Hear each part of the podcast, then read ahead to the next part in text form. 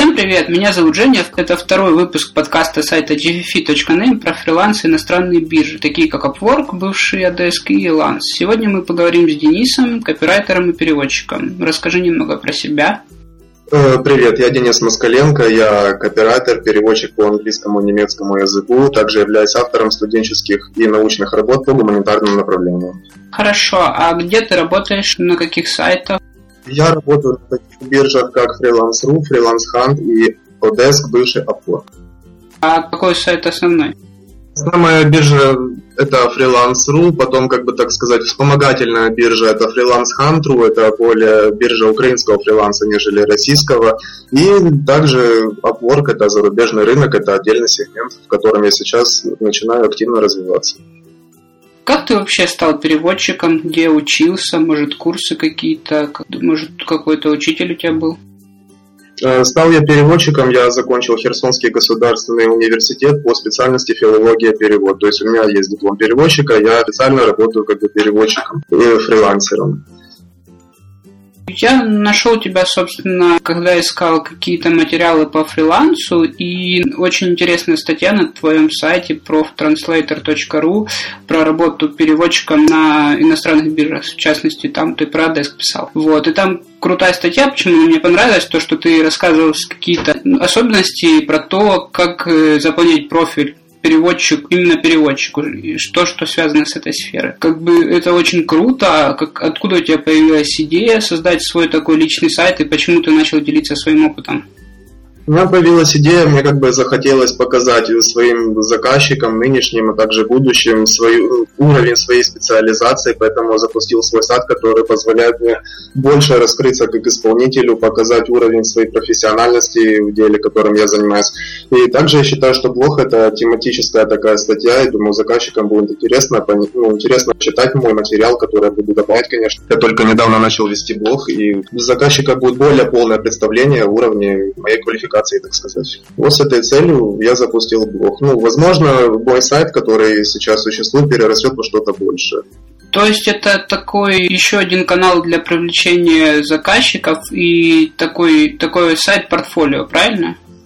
Да, да, да, это сайт-портфолио, который позволяет мне просто продемонстрировать свой уровень как переводчика, чтобы меня там не путали с новичками, например. То есть, чтобы заказчик, обращаясь ко мне, понимал, к кому он обращается, понимал уровень моей специализации и так далее.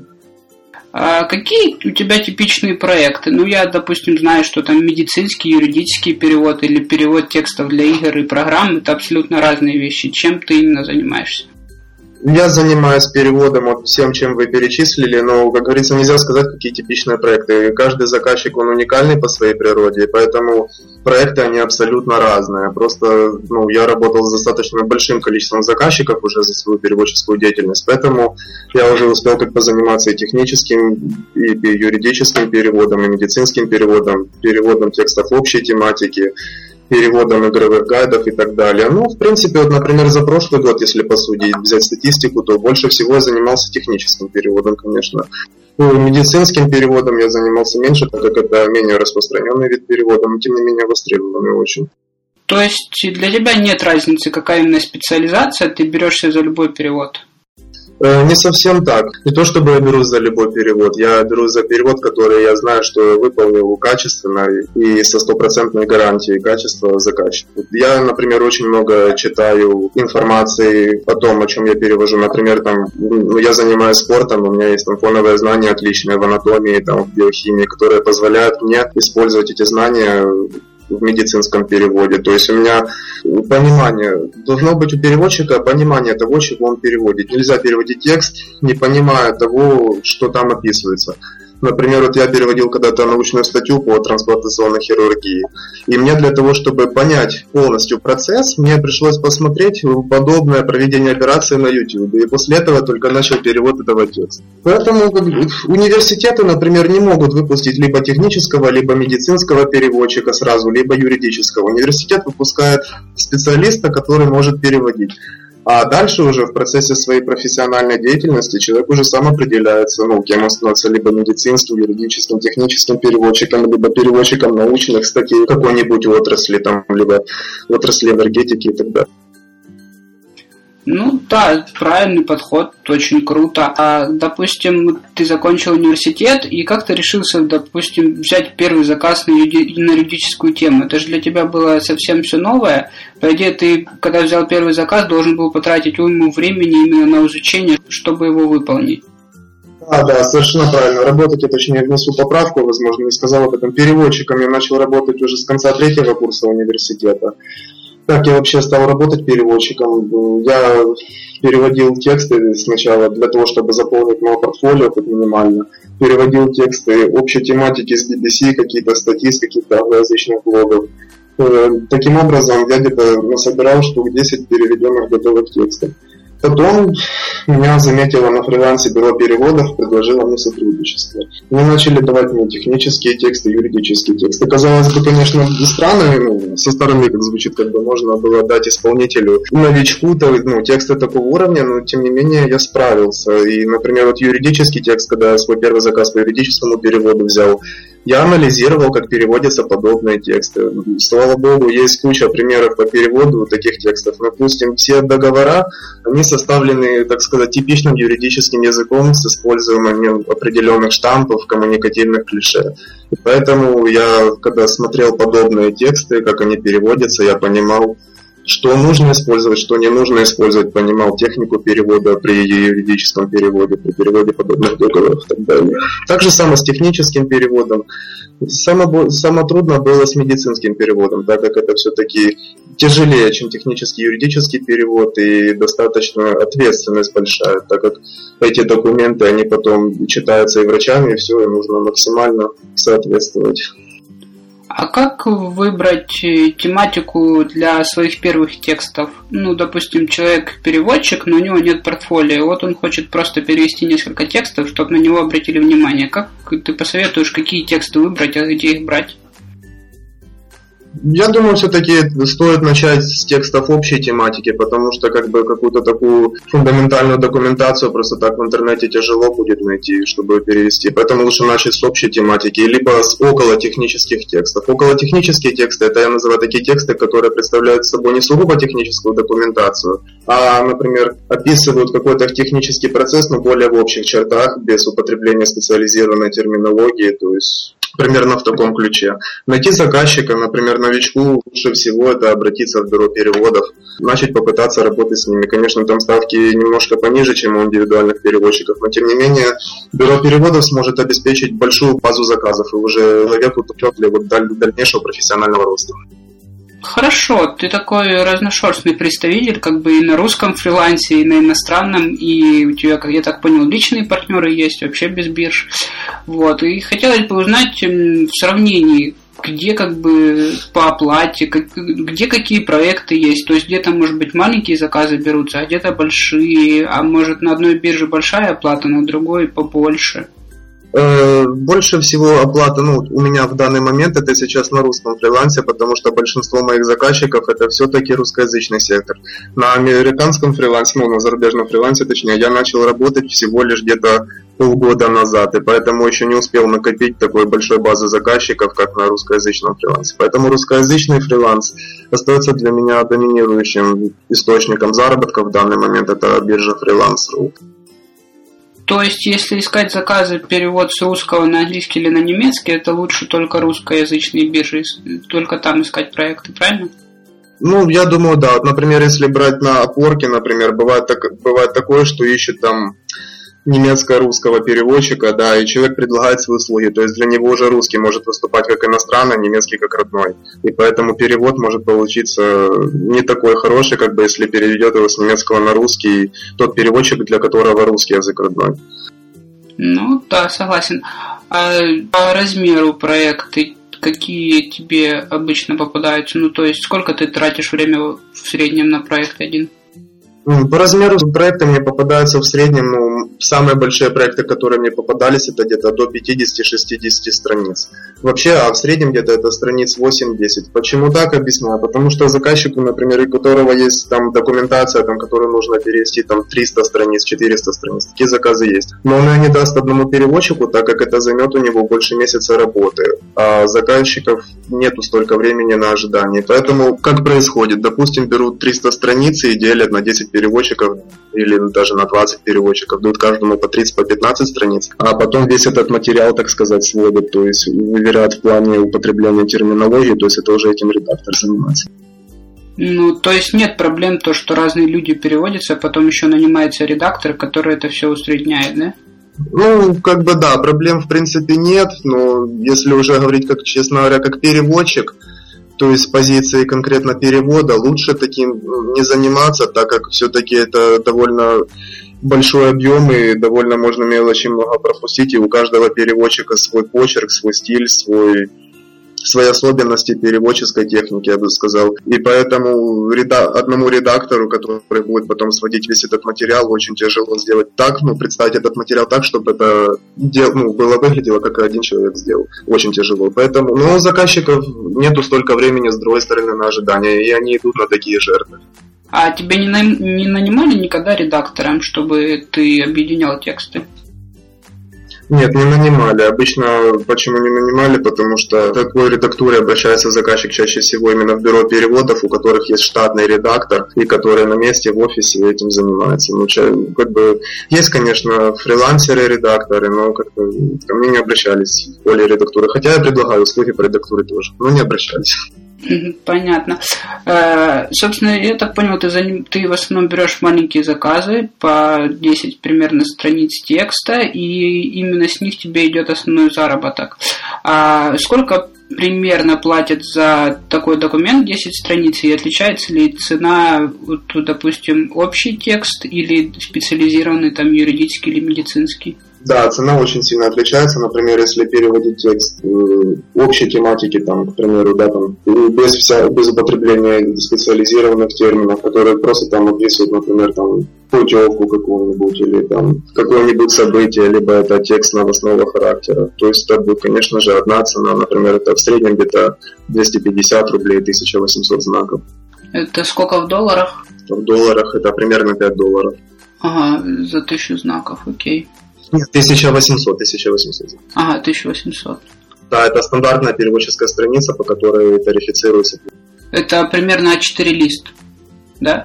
Да, да, да, это примерно А4 лист шрифтом 14, интервал полтора, это где-то так. Ну, другими словами, это примерно 250 слов.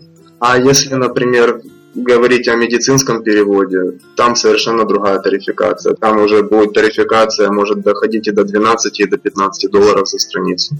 Поэтому разница очень большая.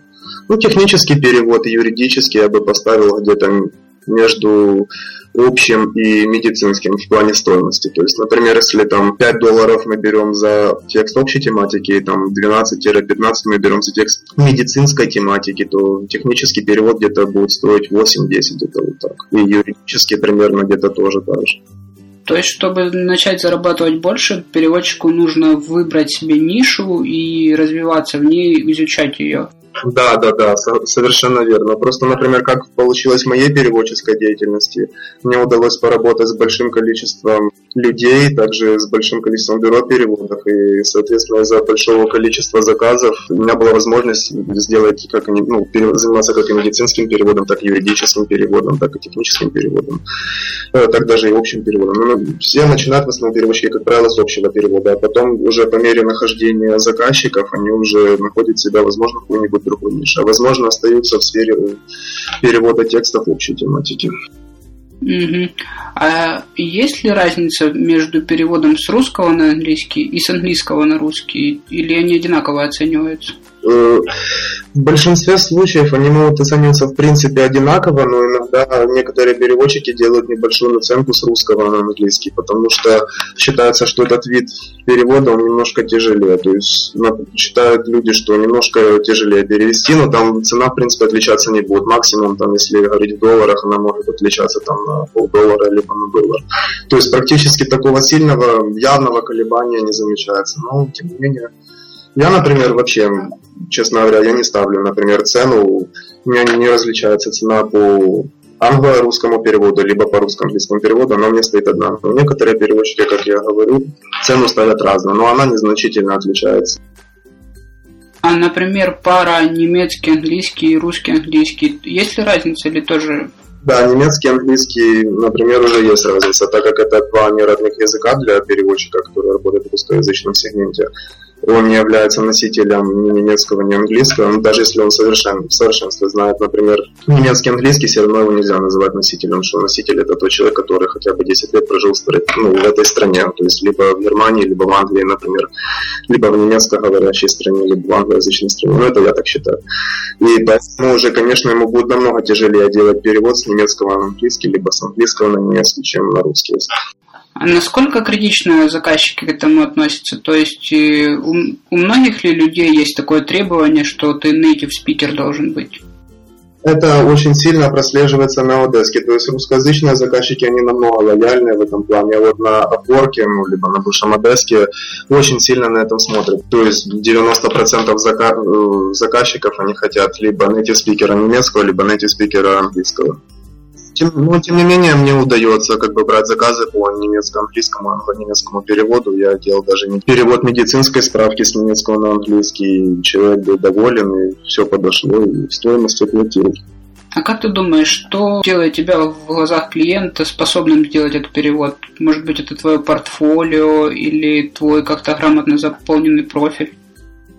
Это три составных самых главных, я считаю. Это портфолио, рейтинг и самая главная составная – это отзывы предыдущих клиентов. Очень сильно важны отзывы карьере переводчика.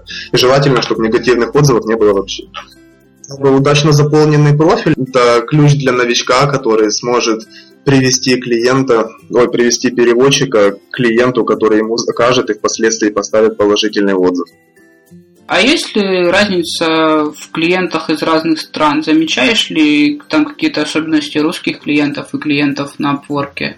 Ну, если чисто делить по стране, как бы, то, в принципе, разницы нету. Это человеческий фактор, зависит от человека. Бывает, например, может попасться человек за границей, он будет, например, не слишком требовательный, будет более лояльный. Бывает, может попасться человек, который будет там с России, либо с Украины, и у него требования будут намного жестче. Может быть, все наоборот. То есть это уже зависит конкретно от человека, а не от среды, где он проживает или страны. А ты говорил про технический перевод. А ты не занимался переводом, допустим, каких-либо приложений или каких-то там веб-сервисов? Вот просто, к примеру, я к таким сталкивался. Я когда разрабатываю приложение, и мне нужно сделать перевод, у меня есть некие специальные файлы, они имеют свой формат. И когда и мне удобно, чтобы переводчик переводил именно в них, но переводчик должен понимать, какую часть файла переводить, а какая часть это системная, ну как бы системный язык, и его нужно оставить. Я понял. Ну, мне приходилось только, ну, на системные файлы я не переводил, конечно, такого опыта у меня не было, ко мне люди не обращались по такой стоимости, ну, по такому требованию. Э, я переводил ну, такого, из, это веб-контент, это максимум веб-контент уже с готовыми там хэштегами, либо, ну, ну, да, да, да, да, вот я имею, это имею в виду, что, допустим, текст в перемешку с, с тегами с какими-то, и как бы переводчику нужно знать, что теги нельзя трогать. Не, ну я думаю, это, конечно, должен знать, в принципе, любой переводчик. И, ну, вообще, заказчик мне когда заказывал, помню, такой перевод, он меня просто предупредил, чтобы я не трогал хэштеги. Ну, хотя в тот момент я сам понимал, что их нельзя трогать. А есть еще такая особенность, э, как бы, ну, я хотел бы сказать тоже со своей стороны, я как заказчик переводов, если вы переводите какие-либо надписи в приложениях или на сайтах, то старайтесь, чтобы длина переведенной надписи и длина надписи оригинальной была одинакова, потому что, допустим, эта надпись может быть на кнопке, если вы переводите, переведете ее в два раза длиннее, то она потом просто туда, не влезет. Такая маленькая ремарочка от меня, да? Это, конечно, такое требование достаточно для переводчика тяжелое, но тут переводчик должен включать знания по теории перевода. Почему по теории перевода? Потому что переводчик должен понимать, что он переводит не слово в слово, а смысл в смысл. То есть переводчик должен, например, то есть на, на русском языке может быть там какой-то заголовок выражен там пятью-шестью словами, например. То есть переводчик может его с помощью, ну, используя знания по технике перевода, перевести его там тремя словами, то есть сделать его более лаконичным, либо, например, там, ну, или бы как максимум сделать в таком же количестве слов, как состоит оригинал. То есть да, это довольно тяжелая задача переводчика, но в принципе она решаемая. Давай поговорим, почему ты выбрал фриланс. Я так понял, ты начал работать на фрилансе сразу в университете? Да, да, да, начал работать после третьего курса университета.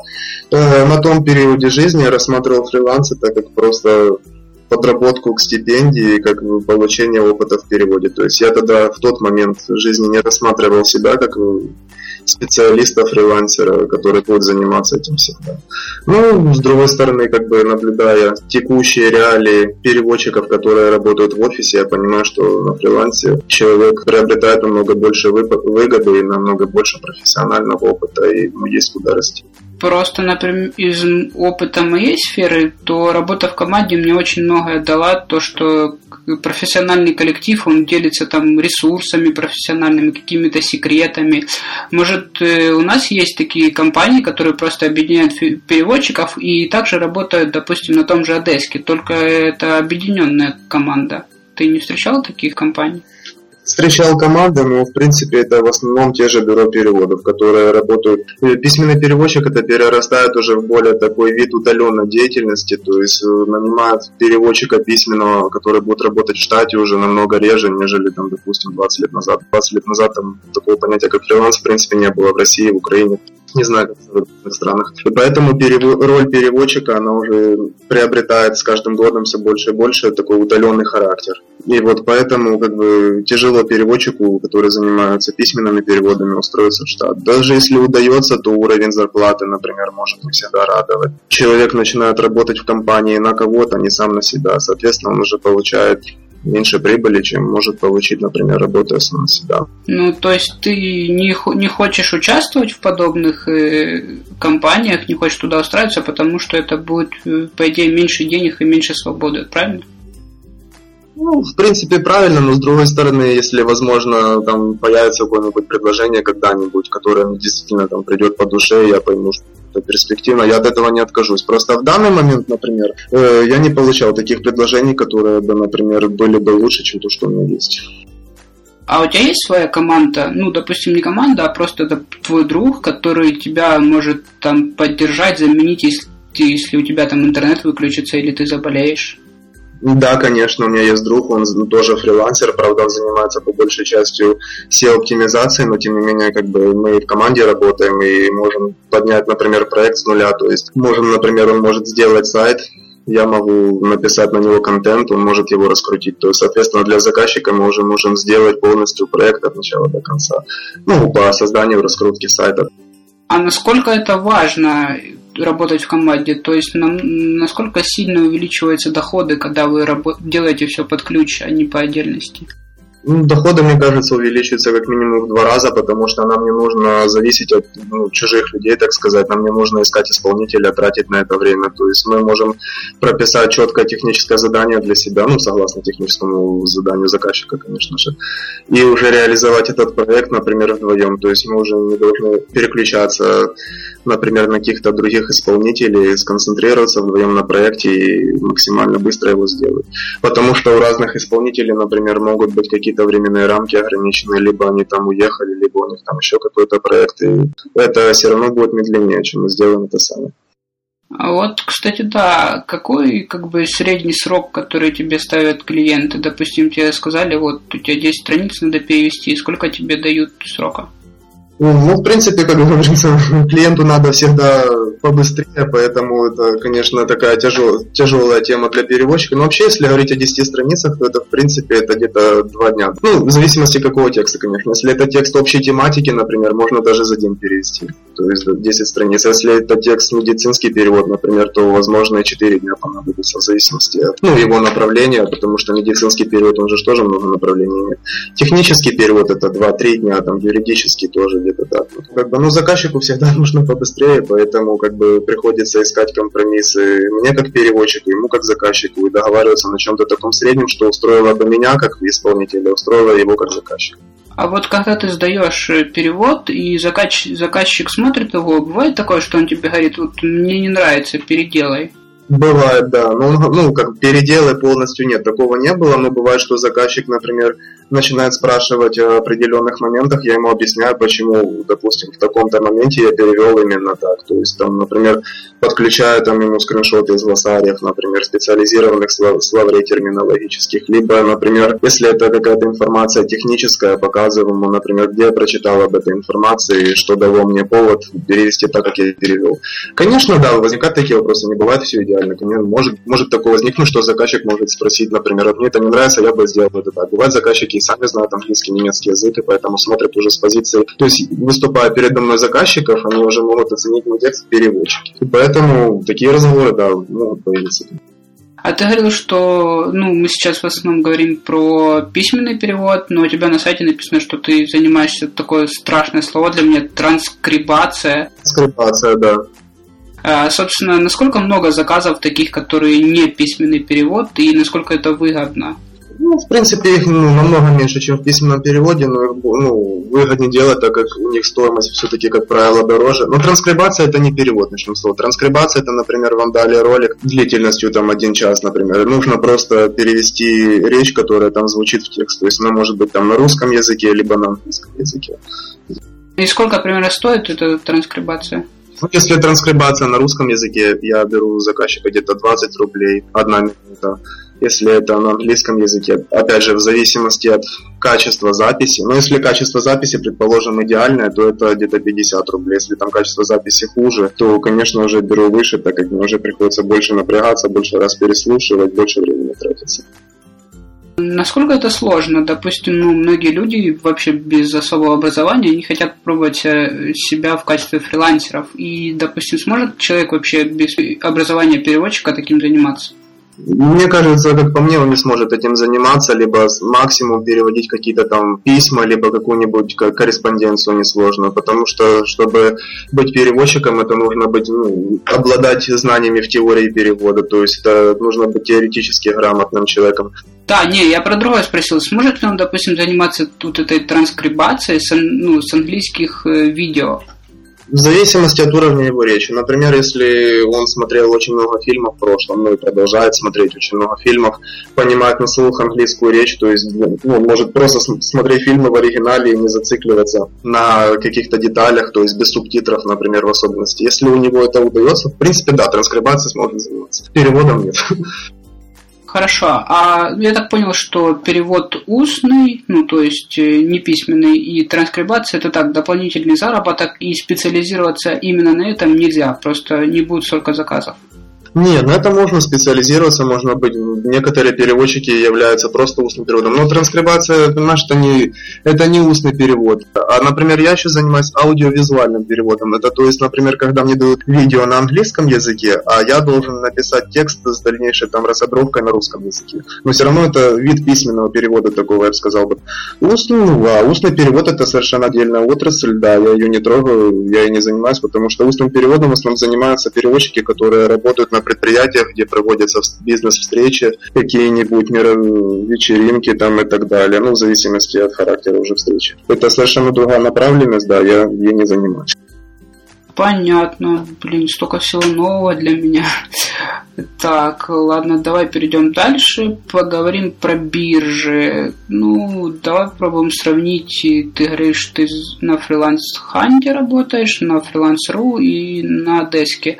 Э, какие-нибудь есть между ними ключевые особенности? Вот, к примеру, у Одеска, ну, Upwork, у нее есть программа, которая трекает часы, а у русских бирж, по-моему, нету. Насколько это важно для переводчика?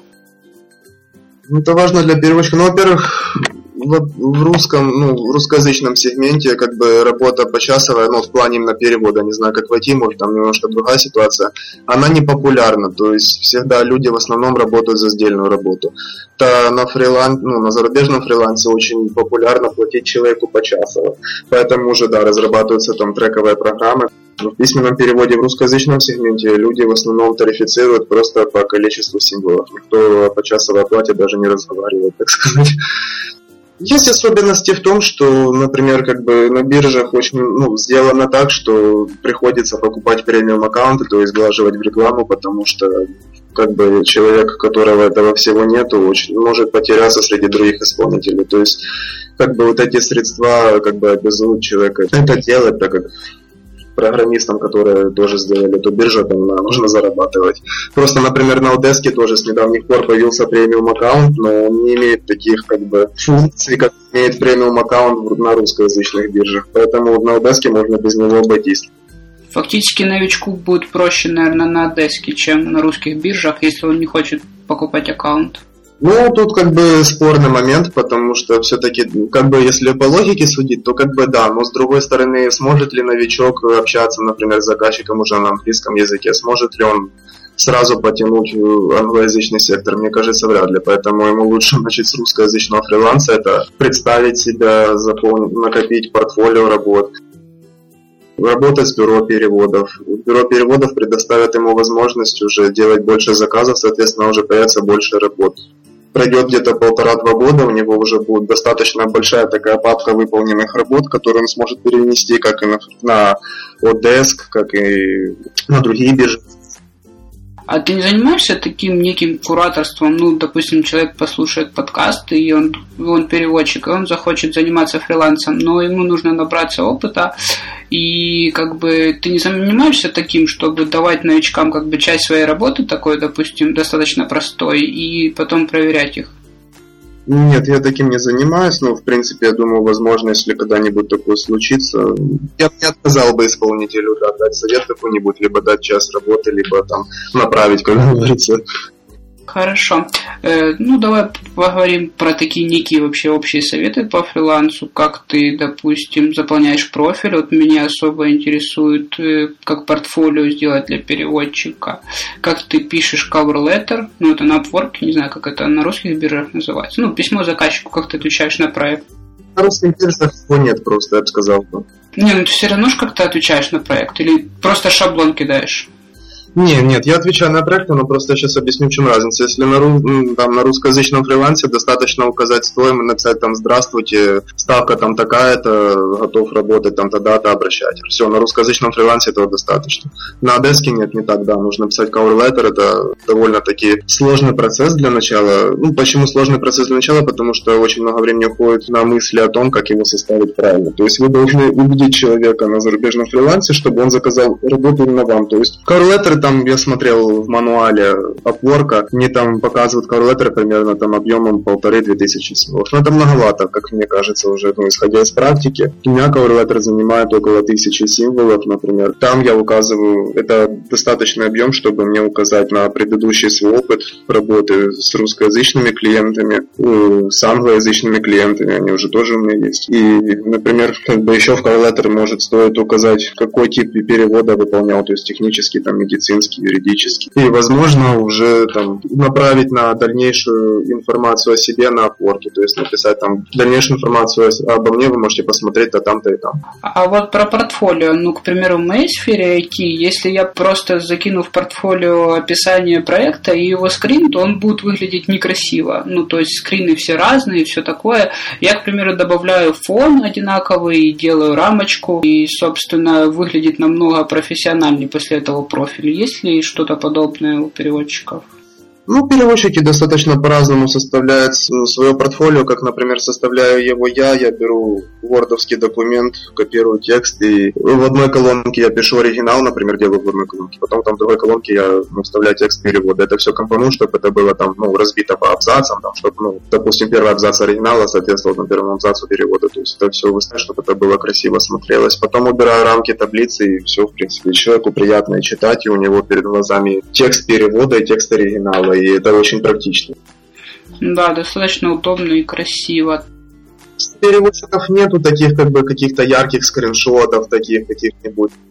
Не, ну просто из-за того, что многие просто могут э, бухнуть текст, э, там сначала текст русский, потом английский, и это как бы для клиента вообще не очень круто будет. Да, да. Ну, поверстка занимает немного времени, там, я думаю, один документ даже, который там 20 страниц там занимал, ну, там максимум там 20 минут.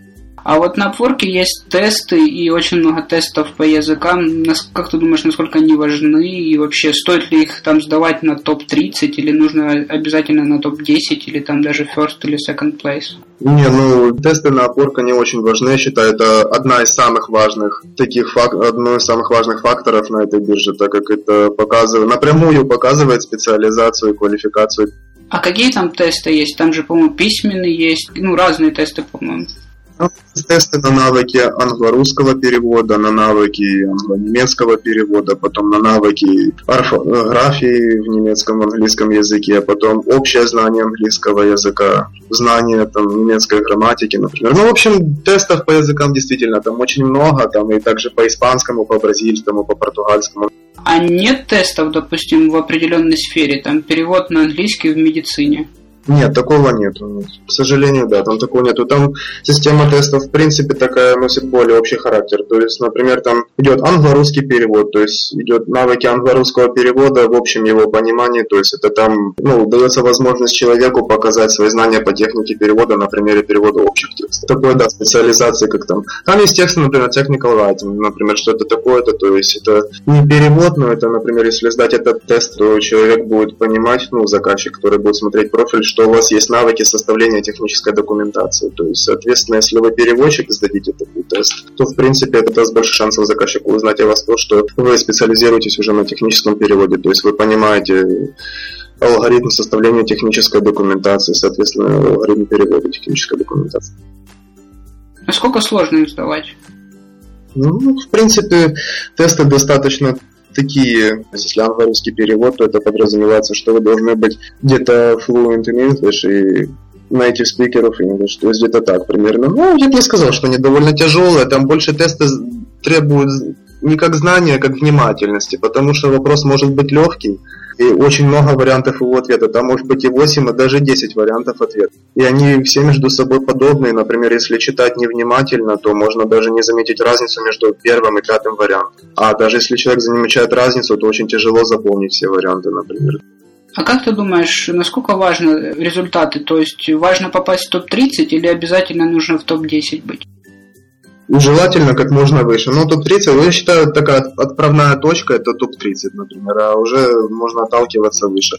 Вот у меня, допустим, на опорке там англо-русский перевод, я первое место занимаю, я немецко-английский перевод, э, у меня там 4,5 это топ-20, например, там. потом там по другим там у меня уже идет топ-30 и так далее. Ну, то есть, например, как приоритетный перевод для меня англо-русский, это такое, само сказать, самый легкий для меня перевода, но в том плане, что это не английский перевод, там, который задействует, требует больше энергии, больше знаний уже. То есть вот у меня он на первом месте, а дальше уже идут переводы и тесты уже как бы ниже.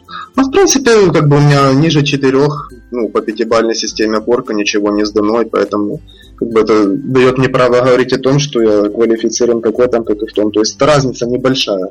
Ну да, ну как резюме, короче, надо, чтобы все было в топ-30, а потом улучшать как получится, там не сильно уже заморачиваться. Ну да, да, в принципе, там если у вас будет там топ-10 или топ-20 или топ-30, ну это без разницы уже серьезно. Чтобы у вас не было, там было overage, например, то есть ниже среднего, например. А какие проекты ты предпочитаешь? Fixed price или почасовые? Я так понял, у тебя на Upwork все почасовые, а в русскоязычном фрилансе fixed price. Какие тебе удобнее? Порки у меня, к сожалению, нет по часовых проектах. На порке у меня тоже фикс прайс идут. Да, в переводе заказывают, конечно, много, в принципе, почасово на порке. Но специфика перевода такая, что как бы, человек может потратить много времени там на размышления, там, на анализ текста, например. То есть много постороннего времени. Поэтому человеку будет более актуально заказывать по тарифи, тарифицируя либо страницы, либо знаки, либо слова. То есть это такое, ну, это от заказчика зависит. Просто мне, например, на порке попадались заказчики, которым были, было легче сделать это по фикс прайс. Так, сейчас такой вопрос не совсем по теме перевода. Я увидел у тебя в, на сайте такую статью, как учить английский новичкам. Собственно, можешь ты ее немного рассказать про нее для тех, кто захочет, допустим, работать на Upwork и не знает английского, с чего, с чего им начинать? Да, я понял. Ну, я писал эту статью в связи с тем, что вот у меня, например, как бы много друзей там в прошлом спрашивало, как выучить английский. То есть, например, ну, как бы не проявляя достаточного желания, они просто спрашивали. Вот я написал такую статью, объясняя это тем, что как бы там я попытался выложить все такие ключевые, ключевые моменты и ключевые взгляды на то, что лучше начинать при изучении английского языка самостоятельно. То есть, например, я там писал, что многие там покупаются, так сказать, на различные чудо-методики от всяких полиглотов, кавычках, например. То есть кто-то написал красивый информационный текст, кто-то прочитал, купился, купил инфопродукт по английскому там за 5000 рублей, в итоге он ему ничего не научил. То есть я пишу в своей, в своей статье о том, что нужно заниматься по известной литературе. А можешь посоветовать что-нибудь? Ну, допустим, там грамматика английского языка сейчас очень много авторов, там, и в зависимости уже от уровня человека, сейчас я могу, конечно, назвать авторов. Ну, потом ссылочки скинешь мне, ладно? А, хорошо. Ага. А может какие-нибудь ресурсы еще есть? Вот, допустим, там Lingua есть, он бесплатный вроде. Да, есть ресурсы, они тоже подходят, в принципе, они такие общеобразовательные, новичку можно советовать. Ну, там я писал просто статья не о том, чтобы как бы посоветовать ресурсы, а показать человеку на то, что, с чего ему нужно начинать. Бывает, в итоге человек там спрашивает, я хочу выучить английский, я ему говорю, там нужно там купить самоучитель, например, там э, купить литературу, например, такое. Возможно, обратиться к человеку еще за какими-то дополнительными, ну, найти человека, к которому можно обращаться за какими-то дополнительными советами. А человек не отвечает. Так мне не надо надо его знать совершенстве, не только разговорный. То есть это переводя это на то, что уже это показывает то, что человек уже ленится, он уже явного прогресса не достигнет. То есть человек не понимает, что если человек владеет, например, разговорным английским языком, то, соответственно, он на нем свободно уже разговаривает, это уже о многом говорит. А у людей понятие разговорного английского это какое, ну, не знаю, знание трех слов каких-то. То есть это фальшивое понимание уровня английского языка, я бы сказал. А вот э, личный такой вопрос. Я, допустим, ну, никогда не знал английского до того, как начал работать на фрилансе. То есть, да, я учил его в школе, учил в университете, но не было мотивации, и фактически я ничего не запомнил. А теперь начал работать на Upwork, и мне сначала пришлось общаться письменно, потом пришлось составлять какие-то официальные документы. И сейчас я уже общаюсь как бы, ну, не свободно, но общаюсь с клиентами, и они меня понимают, и я их понимаю по скайпу, и все хорошо но у меня все равно страдает грамматика, все равно у меня есть ошибки в речи. Что ты посоветуешь таким вот людям, как им улучшить свой язык?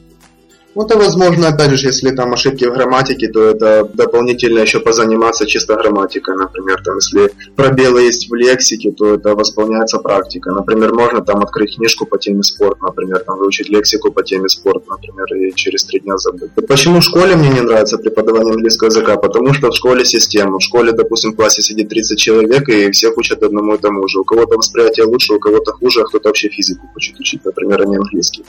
И поэтому мало людей запоминают знает. А в изучении языков каждому человеку нужен индивидуальный подход в зависимости от типа, от преобладающего типа у него памяти, например, от его способности, от его желания, мотивации. Как бы вот такие факторы очень важны. Спасибо. А так вообще, в принципе, если сказать, ну, на опорке вот, практика, она решает. То есть, например, там в школе есть система, и никто не хочет как бы входить в эту систему, никому это не интересно. Все думают о чем-то как бы другом. Ну, мало, по крайней мере, очень людей, которые на английском думают в школе на, об английском.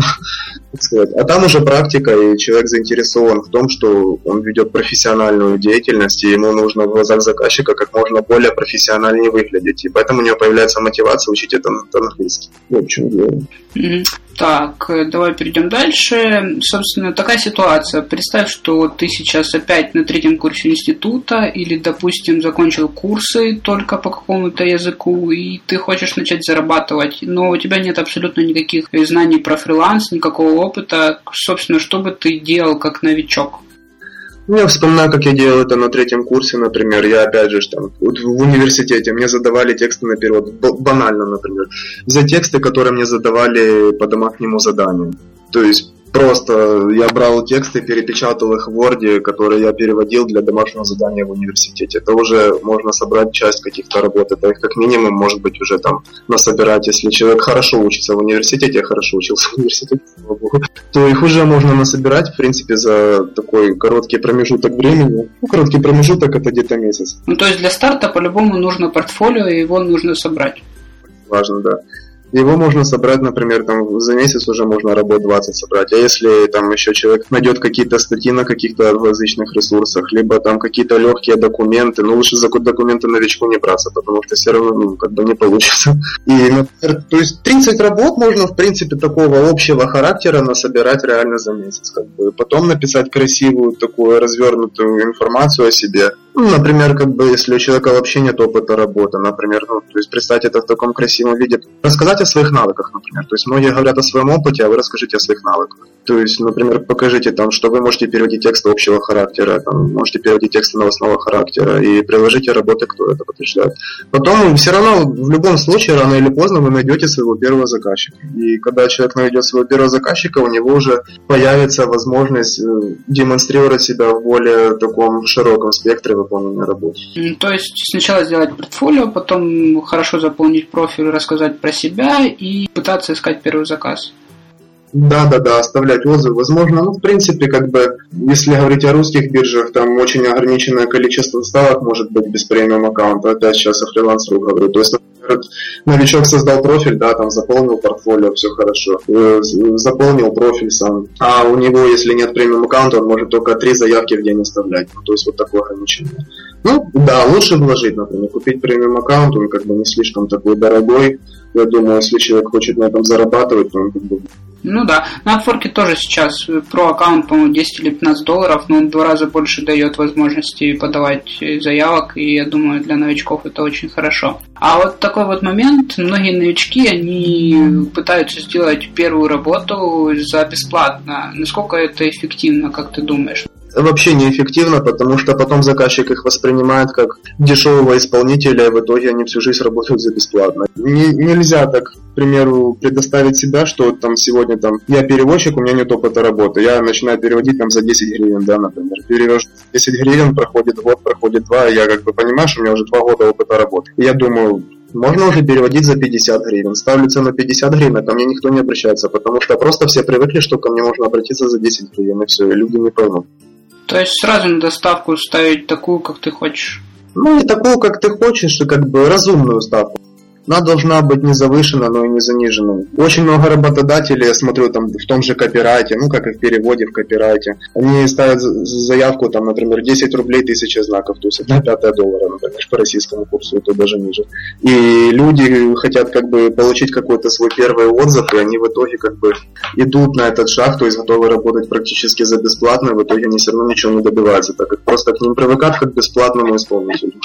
А насколько сложно взять первый заказ? Вот, к примеру, сколько тебе времени потребовалось? На русском фрилансе или на Upwork? Ну и там, и там.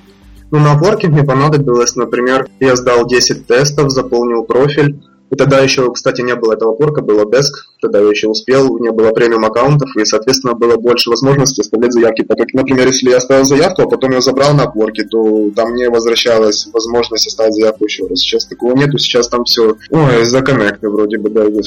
Да, да, да. И ну, где-то недели четыре мне понадобилось, ко мне обратился американец, ему нужно было перевести статью советского хирурга по медицине, там, по онкологии. Я перевел, ему понравилось, он мне поставил пятерку, поставил такой развернутый отзыв, и в итоге сразу в моем профиле в рейтинге уже начало светиться то, что у меня уже 5,0 в рейтинге. Соответственно, это притянуло других заказчиков. И американец опять же обратился этот второй раз. Ну, так оно, как говорится, пошло-поехало, и такая цепная реакция произошла, и люди уже начали обращаться. Ну, то есть после первого отзыва все намного проще становится. Да, на русскоязычном фрилансе, в принципе, ну, в принципе, где-то оно плюс-минус одинаково, так сказать, я бы сказал. Все равно найдется заказчик, которому, например, бывают такие даже заказы, когда там человеку нужно перевести там какое-нибудь сопроводительное письмо. То есть, который, допустим, сам является фрилансером в другой какой-то сфере, например, там программистом. Ему нужно красивое сопроводительное письмо. Вот он обращается там на русскоязычную биржу, там, ему нужно найти переводчика. Ищет переводчика, находит и там дает заказ заказ буквально на одну страницу. Вот вы делаете этот заказ на одну страницу, и у вас уже появляется первый положительный отзыв. Дальше легче, как говорится. А, то есть 4 недели для поиска первого заказа, это так, это нормальный Потому что мне очень многие люди пишут в личку, там, допустим, вот я уже целую неделю подаю заявки, мне никто не отвечает, все, я не фрилансер больше. Неделя это очень мало, это даже не серьезно говорить, как говорится, о неделе, как о сроке. Это когда, например, нет, ну, когда еще нет опыта, ну, как бы зарегистрированного такого опыта, которым, который подтвердить можно, то и говорить о том, что разочароваться в том, что человек через неделю нашел заказ, это глупо. Это минимум месяц, возможно, даже полтора. А может, ты знаешь какие-нибудь ресурсы или, допустим, такие же статьи, как у тебя на сайте, чтобы почитать фрилансерам, переводчикам? Ну, мне кажется, как бы такой сайт информационный, это Хабра-Хабр, это там и IT, и все, думаю, возможно, там и переводчики пишут. Но, честно говоря, сейчас не назову ссылки, но, в принципе, я когда-то интересовался блогами переводчиков, очень много переводчиков с России ведут блоги на живом журнале, там, либо свои собственные блоги там где-нибудь. Потом, если будет время, скинешь мне их, добавлю к подкасту. Так, ну, в принципе, про фриланс у меня особо закончились вопросы. Сейчас бы я хотел поговорить про жизнь фрилансера, ну, твой лайфстайл. Где ты там работаешь, как часто ты путешествуешь, твой режим дня? Э, путешествую я практически очень редко, практически никогда, я бы сказал бы, ну, потому что у меня ну, жизнь такая, которая не позволяет мне путешествовать, так сказать. Ну, это, это уже возможности как бы другого характера.